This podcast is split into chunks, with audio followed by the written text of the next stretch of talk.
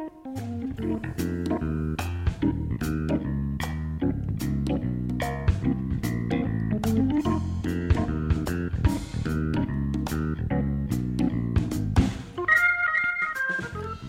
ョブネタワンタイムトークの時間です。皆さんこんばんは。本日のパーソナリティの笹崎久美子です。はいあと今年ももうわずかですね。数日で今年が終わっちゃうなんていつも思うんですけれども年の初めには想像しないんですよね。こんなにあっという間に年末がやってくるっていうことはね。もうお休みに入った会社の方もいらっしゃるんじゃないかと思うんですけれどもいかがお過ごしでしょうか。えこの番組も今年が最後なんですけれども、えー、今日もですね静かに落ち着きながら、えー、静かに年の瀬を落ち着いて過ごそうかななんて思ってます。はい、えー、この番組は各パーソナリティの友人知人お仕事先の方に番組1回分のワンタイムスポンサーになっていただいてさりげなくお仕事内容を PR しつつお仕事への思いや日頃のエピソードなどを話していただく30分のトーク番組です。番組の収益は障害や難病などハンディキャップをお持ちの方の就労支援に使われています。内容はブログ、ポッドキャスト、YouTube で順次配信していますので、もう一度お聞きになりたい方やエリア外の方は番組名、ジョブネタワンタイムトークで検索してください。なお、今はこの FM 大白はサイマルラジオにも登録しておりますので、パソコンやあるいは有料アプリになってしまうんですけれども、FMT、視聴覚の超と書いてね、えー、FMT というアプリでも聞けますので、お持ちの方はぜひトライしてみてください。はい、えー、本日は仙台市太白区長町3丁目の FM 太白のスタジオから今日は収録でお届けします。はい、お聞きの皆さん改めましてこんばんは。本当にね、あっという間で1年も駆け足でもうすぐ終わろうとしているんですけれども、え今年最後のゲストの方をお招きして今日もジョブネタワンタイムトークということでお話を伺っていきたいと思います。はい、ではご紹介いたします。本日のゲストは一般社団法人異性間コミュニケーション協会認定講師で婚活サポーターの松本文和さんです。こんばんは。こんばんは。よろしくお願いいたします。よろしくお願いします。今日はあの車で来てくださったということで、はい、あのー、本当はねあのー、少しねあの勤務時間なんですけれども職場がのフレックスタイム制を導入されてるということで、はい、いいですね。私一回やってみたいなと思うんですけれども 今日はねいろんな話を伺っていきたいと思います。まずその一般社団法人異性間コミュニケーション協会、実は私の友人もたくさんですね、会員になっている会なんですけど、まあ、一応ですねお聞きの皆さんのためにどういった会か簡単に説明していただいてもいいですか？はい、えーまあ、異性間というと男と女の、はい、まあ、異性間っていうことなんですけども、はい。うんうん、あのまあ外見で見ると男性と女性ってもう形も違うし女性は丸みを帯びた、はい、えー、滑らかな質感があって男性は四角,、四角い顔でコツコツしてるっていう形で、うんうん。はい、えー、す誰が見てもすぐ判判別つきますよね。見た感じすぐね。男の人女の人って、ね、まあ、そうじゃない人もいますけどね、はい、えー、まあ、そのくらい外見は違うんですけども、はい、実は中身も、はい、あの男性と女性でそのくらい違うんですね。中身も違う。はい。実はた、えー、同性で分かり合えることが、異性間の、えー、会話とかアプローチでは通じなかったり、というのが多分あのいろんな人が経験されてると思うんですけども、えー、まあその自分の立ち位置からその異性の考え方、はこうなんだよというのを学んで、えー、真の平等を、はい、えー、目指していくという協会が異性関係コミュニケーション協会になります。あそうするとそういうお勉強会を開いて、はい、で男性と女性ってこういうところが違うのよとか、はい、こういうことを分かり合えるといいよねということを学ぶ会ですか？そうですね。はい、はい。うん、でそちらの認定講師ということはその内容をまた人に広めることもできるっていうことですね。はい、はい、じゃああのセミナーなんかも今後されていく予定ですか？はい。今後、はい、あ私はあの11月に取ったばかりなんですけども、はい。えー、今後どんどんセミナーを開いて、はい。えー、伝えていきたいと思います。なるほど。セミナーもしするとしたらやっぱりあのどんな内容のセミナーになるんですか、どんな内容と言いますと、はい。えーまあ、あのいろんな場面で使えるんですね。例えばビジネスにおける、はい、例えばビジネスだったら男性上司女性部下、う。んうん、逆に女性上司、はい、男性部下、うん、というそのビジネスの場面であるとか、はい。えー、それからあの生活においても、はい、あの男性と女性ってこういう特徴があるんだよ、まあ、うん、食事だったり買い物だったり、えーまあ、もちろん恋愛に関しても、うん、あの使えるツールなんで、はい、あのこれということじゃなくてあのいろんなパターンで、はい、えー、使い分けて、うん、えー、講師をしていきたいなと思ってます。あじゃあ恋愛だけじゃなくビジネスの場でも、はい、ご家族でもあるかもしれないですよね。はい、うん、そのお互いに勘違いしているところって何か具体例ってありますか？勘違いしているところですかね。はい。そうですね。あの例えば、うん、あの食事の話をしますね。はい。えー、女性の話を先にしますと、はい、女性ってあのえー、雰囲気をとても大事にしたり、うん、あのおしゃれなレストランで、はい。えー、綺麗な、うん。えー、着飾った料理を、はい、はい、美味しく食べる会話をしながら美味しく食べて、うん、えまあ、満足する。のが女性なのに対して、はい、男性はというと、うん、あのまあ美味しけりゃいいということで、はい、あんまり見た目とか雰囲気とか、はい。ええ、なんであの大盛り無料とかが大好きだったり。大盛り無料。はい、はい、あとは味にこだわったり、はい。えー、とにかく胃袋を満足させることが好きなのが男性なんです。あそういうことなんですね、はい、そしたらあの女性側がこういうお店行きたいわっていうのと、はい、あと男性の人がこういうとこ行きたいなっていうところは大きくずれてきますよね。そうですね、うん、なので、はい。えー、例えばあの初めの3回は、はい、あの女性に合わせて雰囲気の良いお店で、うんうんうん、えー、素敵なディナーでもしていただいて、はい、で3回目のデートが終わった時に、はい。実は俺、はい、あのこういうラーメンも好きなんだよっていう形で相手に伝えていただけると、はい。えー、好意を持っていただければ、うん、じゃあそこに行こうかとなるほど。言っていただけます。なるほどね、はい、最初から自分のフィールドに持っていかないで、はい、相手のことを思いやって、うん、まず相手優先で、はいまあ、食事に誘うことですね。あなるほどね、はい、例えばそのやっぱり感覚が違うっていうのはよくわかるんですけども、はい、その女の人がねうん雰囲気がいいって思うのってそもそも男の人って分かんない時あるじゃない、はい、そういう時は男性はどうすればいいんですか、えー、雰囲気ですかね。雰囲気うんうんうん。まあうんまあ一番わかりやすいのは聞けばいいんですけども。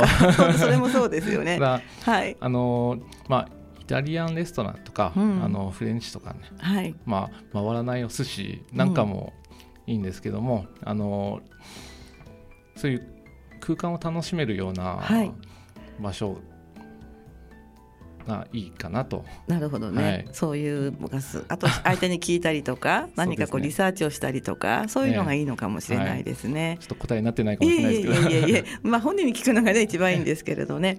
私あの知ってる車屋さんにたまたまこんな中古車ないですかって言った時に、はい、あのなんでしょうねなんか抽象的な表現をしたら女の人のかっこいいって分かんないんだよねとかって言われて、はい。うん、こんな感じでこんな感じでこんな車っていう言い方をしたんですけども私はあまりやっぱり車乗る時はもちろんあの走りとか大事なんですけどその車に乗って自分が気分いいっていうのもすごく大事なのでちょっと外観もこういう感じって言ったんだけど、はい、それでは分からない分からないからちゃんと車種をですね、えー、指定してくださいっていうふうに言われたんですけど、はい、それもそんな似てる感じですよね。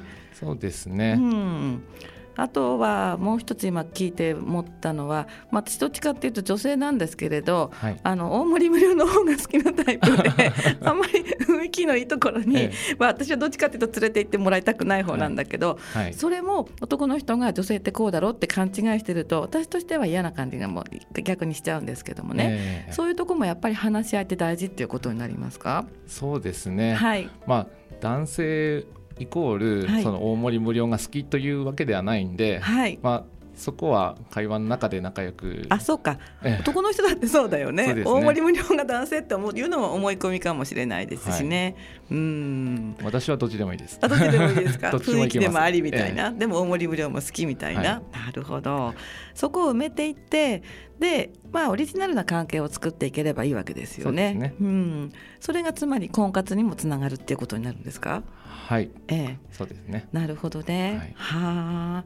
じゃあ他にも実はその会員の方私友達もたくさんいるんですけれども、はい、みんなそんなような感じで一緒に学んで、はい、そしてまあ婚活をサポートしていこうっていうところでまとまってるんでしょうか？あ異性間コミュニケーション協会は、はい、あの婚活だけではなくて、はい、あの他のあの自分の仕事に生かしたり、はい、あの例えばカウンセリングやってる方とか、はい。えー、自分の仕事を、まあ、個人事業をされてる方さまざまです。あじゃあいろんな方がいていろんなこのアプローチがあって、はい、その中でやっぱりその男性と女性のうん、考え方の差を埋めたり理解し合ったりして、はい、で、まあ、お互いに、まあ、仲良くっていうと変 月並みなんだけれども、はい、まあ、男女の平等を図っていこうっていうところなんですね。はい、はい。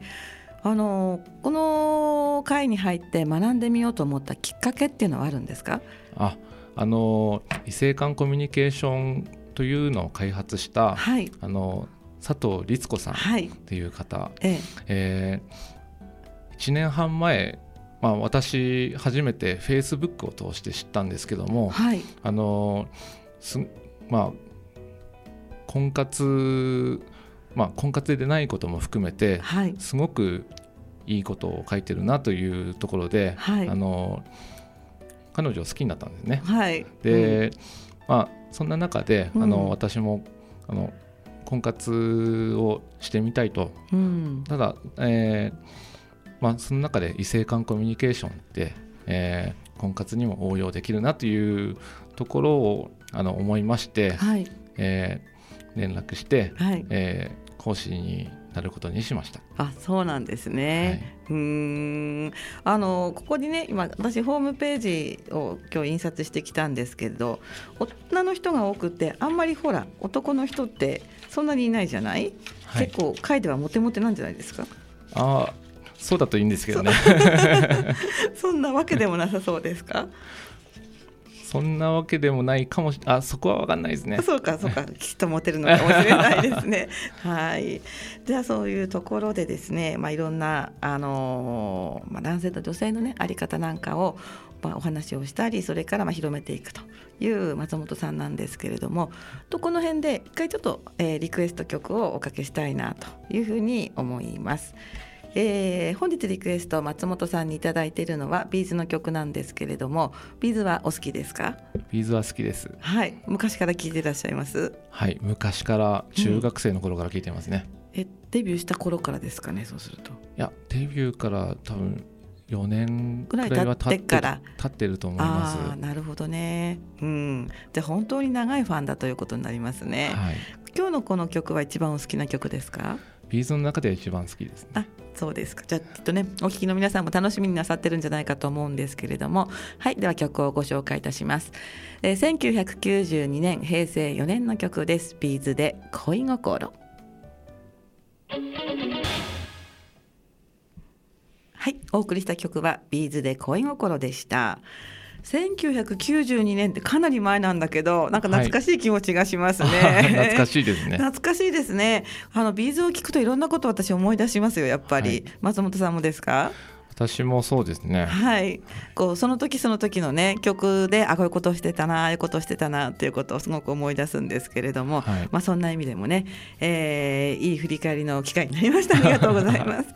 はい、えー、本日お話をいただいているのは一般社団法人異性間コミュニケーション協会認定講師で婚活サポーターの松本文和さんです。後半もよろしくお願いいたします。はい、よろしくお願いします。後半はあの松本さん趣味のお話を伺おうと思ったんですけれども、はい、あのマラソンが趣味とさっきお話ししたのでちょっと興味があったんですけれども走るんですか、はい、まあ、趣味レベルなんで、はい、あのそんなすごい速いっていうわけではないんですけども、はい、走るのは大好きです。へえ、一人でこう走ってらっしゃるんですか？一人では走走ることもあるんですけども、はい、あの主にチームで朝走ってます。チーム毎朝？もしかして？え、えー、週末まあ週一だったり2週間に1回だったりですね。うん、何人ぐらいいらっしゃるんですか？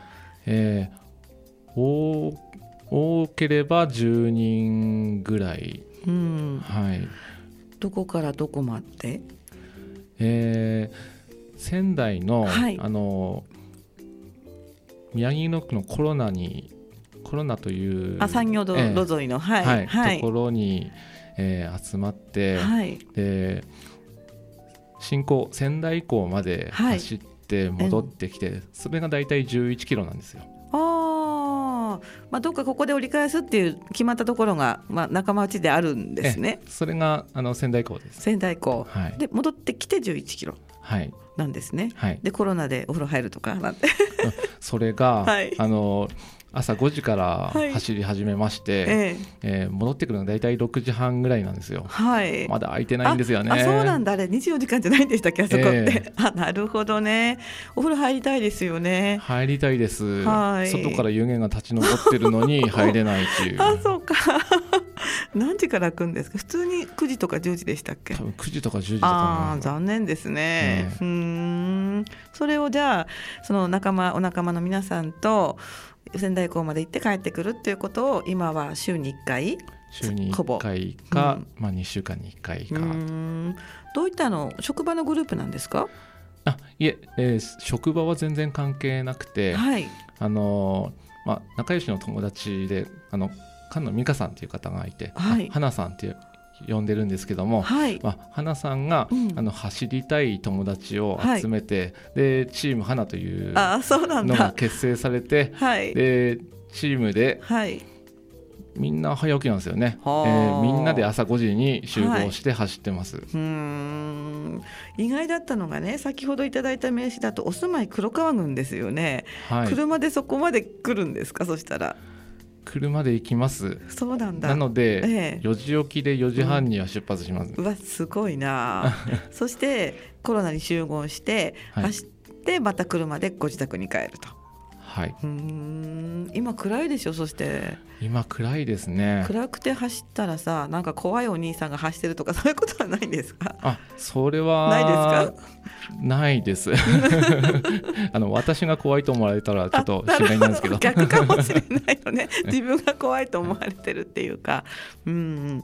じゃあそれでなんかこう大会に出ようとか、はい、えー、こういうのにエントリーしたっていうのは今まであるんですか、はい、チームでは、うん、あの年に1回、はい、あの11月に行われる仙台リレーマラソンに参加してます。はい、この前じゃあ終わったばっかり？終わったばっかりですね。どんだったんですか？えっとあいにく私用事があって参加できなかったんですけどもあ、はい、あのチームでは、はい、あの10全体で10位前後ぐらいの好成績を収めたという話を聞きました、結構たくさん出てますよね。はい。うん。私の知ってる人もリレーマラソンにわざわざこの岩手県から参加するので、はい、大きな大会ですよね。大会は大きいですね。うん。その中で10位？はい。えー、その方って陸上されてたとかみんなそういう経験者が集まってるとか？経験者は多いです。あ、まあ、もしかして松本さんもそうですか？私は、うん、あの点で素人なんですけども、はい、あのガチチームと、はい、あのファンランチーム楽しく走るチームと、あと、記録を狙うぞっていうチームに分かれて、はい、もうガチチームは、みんな速いんですよ。じゃあみんな経験者なのかな？はい、そうですね。そのチームリーダーの花さんも、はい、あの100キロマラソンを完走された方なんですよ。はい、えー、100キロってすごくないですか？そうすごいですね。私も、今走れって言われても無理です、うん、だってちょっと私距離の感覚って分かんないけど力山形で60キロくらいだから、はい、もっと先までですよね。まあそうですね。すごい距離ですよね。はい、へそれを10時間で走ってしまうんです。はあ。なんか部活とかやってた方なんですかね。えあ彼女は陸上をしてたという。ああそう。じゃあ完全にガチチーム？記録を狙うチーム？ガチチームですね、うん、で松本さんは？私はファンランチームかな。それ人数の割合ってどのぐらいいるんですか？えー、まあ半々ぐらい？がそうですね。若干ガチのが多いかぐらいかな、うん。私ねあんまり運動しないタイプだから、はい、マラソンが好きな人の気持ちって、はい、いまいちどんなもんかなって思うところがあるんですけども、はい、やっぱり走ってて幸せだなって思うのはどんな時ですか？走っててあの見た目は苦しいと思うんですけども。自分も苦しいとか。苦しいと思うんですけども、はい、実は走っててストレス解消になるんですよ。自然とモヤモヤが消えたりね。へえ。走り終わった時じゃなくて走りながら？走ってる最中、うん、そんな気分に私はなります。あなんか心が颯爽としてくるんですか？颯爽としてきますね。へえ。苦しいじゃないですかマラソンってそれを乗り越えてなんか、はい、あのうち私ね あのお聞きの皆さん同じ学校の人いるかもしれないんですけど愛宕中の出身なんですけれども、はい、愛宕中って私の時マラソン大会があってであの山の野草園の付近をこう一周なんかマラソン大会あるんですけど、はい、大嫌いで大嫌いで大嫌いでたまにずるっこして休んだりとか たまに危険とかしてたんですけれども、はい、そんな私から見るとその爽快な気分とかさっそうとしていくっていうのがちょっとピンとこないんですよね。苦しいじゃないですか。苦しくないんですか？あの大会だと記録を狙うので、はい、苦しいんですよ。はい、ただ練習あのチーム花でみんなで走ると、はい、あの会話をしながら楽しく走るんで実はあっという間に終わってしまうんですよね。喋りながら走るの、はい、苦しくないですか？そればっかり。全然苦しくないです本当に？じゃあ遅いんですか、はい、あそうですね。ゆっくり走ります。ゆっくり走ってガチチームはもう行って帰ってきてるみたいな？あガチチームも、はい、あの一緒に走ります。みあの遅い人のペースに合わせて。へえじゃあ集団で集団で、まあ、10人ぐらいがこう束なってみんなで喋りながら走っていくの？はい。あの最近は寒いんで、はい、56人ぐらいかな。うん、ちょっとねあの、え春になるまではね出席率がちょっと落ちるのかもしれないですけどね、ね、今は、うん、あの仙台港の往復なんですけども、はい、あの桜が咲く時期は、つつじが丘公園往復コースに変わるんですよ。へでお花見ランと題して、うん、えー、筒ヶ丘公園に行って、はい、満開の桜を走りながら堪能してまた走って戻ってくると。季節限定。季節限定。4月の終わりぐらいでしょうかねそうですね。あ、4月の中旬から下旬うん、桜がこう咲き始めるくらいに、はい、そのコースも伺っていいですか？どこからどこまでで？あ、それもあのスタート地点はコロナで一緒で、あ、そうなの？コロナからスタートはもう、はい、そこはもうか、変わらず、はい、はい。で、片道7キロなんですよ。うん、行って帰って14キロそしたら？行って帰って14キロ。ただそこで、はい、あの何週間回るんで、えー、えー、帰ってきた時には1 6 7キロになってます。うんそれもまたお花見の季節はいいですよね。いいですね。朝早いでしょ？はい。やっぱりそのスタート5時ですか？スタートは5時で変わらないものすごい今なんかキリッとし たなんかこキリッとなんかした感じ、はい、5時で変わらないんですね。はいあのお花見の時期ってなんか公園がお酒の匂いとかしません？します。ね、私、あの匂い好きなんですよ。そうなんですね。お酒が好きなわけじゃないんですけど、はい、ちっちゃい時ね、あの中学校は双子なんですけども、はい、小学校があのつつじが丘小で、えー、あのお花見のね前後のお酒の匂いがすごい子供の頃の思い出なんですね。はい、そんなのを嗅ぎながら、まあ毎週走るということですね。そうですね。それもおしゃべりしながらゆっくりとですか？おしゃべりしながらゆっくりと。うん。でだんだん気分がこう晴れ晴れと爽快になっていくと。はい。一回走ってみようかななんとなく。ああぜひぜひ。でも多分ね 500m も今走れないかもしれないですね。まあそれは慣れ、まあ、慣れですね、ね、ちょっとずつこうやっていけば。はい、なんかいいお話を伺った気がしました。どうもありがとうございます。はい、ありがとうございます。はい、まあ番組あと数分であまあ一分ぐらいで終わりなんですけれども、はい、最後にあのお聞きの皆さんに何かメッセージなんかありますか？あはい、えっと、私婚活サポーターということで、婚活パーティー等を、えー、時々主催してます、はい、えー、まだ日程は確定してないんですけども、はい、2月の初めぐらいに、えー、えー、富谷市成田の、イルミオカンポというイタリアンレストランで、婚活パーティーを開催しようと思っています。うん、はいじゃあ、あのね、2月の中頃ですか、2月。そう上旬か中旬頃ですかね。はい、じゃあ、松本文和さんで、フェイスブックをね、はい、検索していただければと思います。今日はどうもありがとうございます。はい、ありがとうございます。はい、最後のジョブネタでした。皆様、それでは良いお年をお迎えください。本日もありがとうございました。ありがとうございました。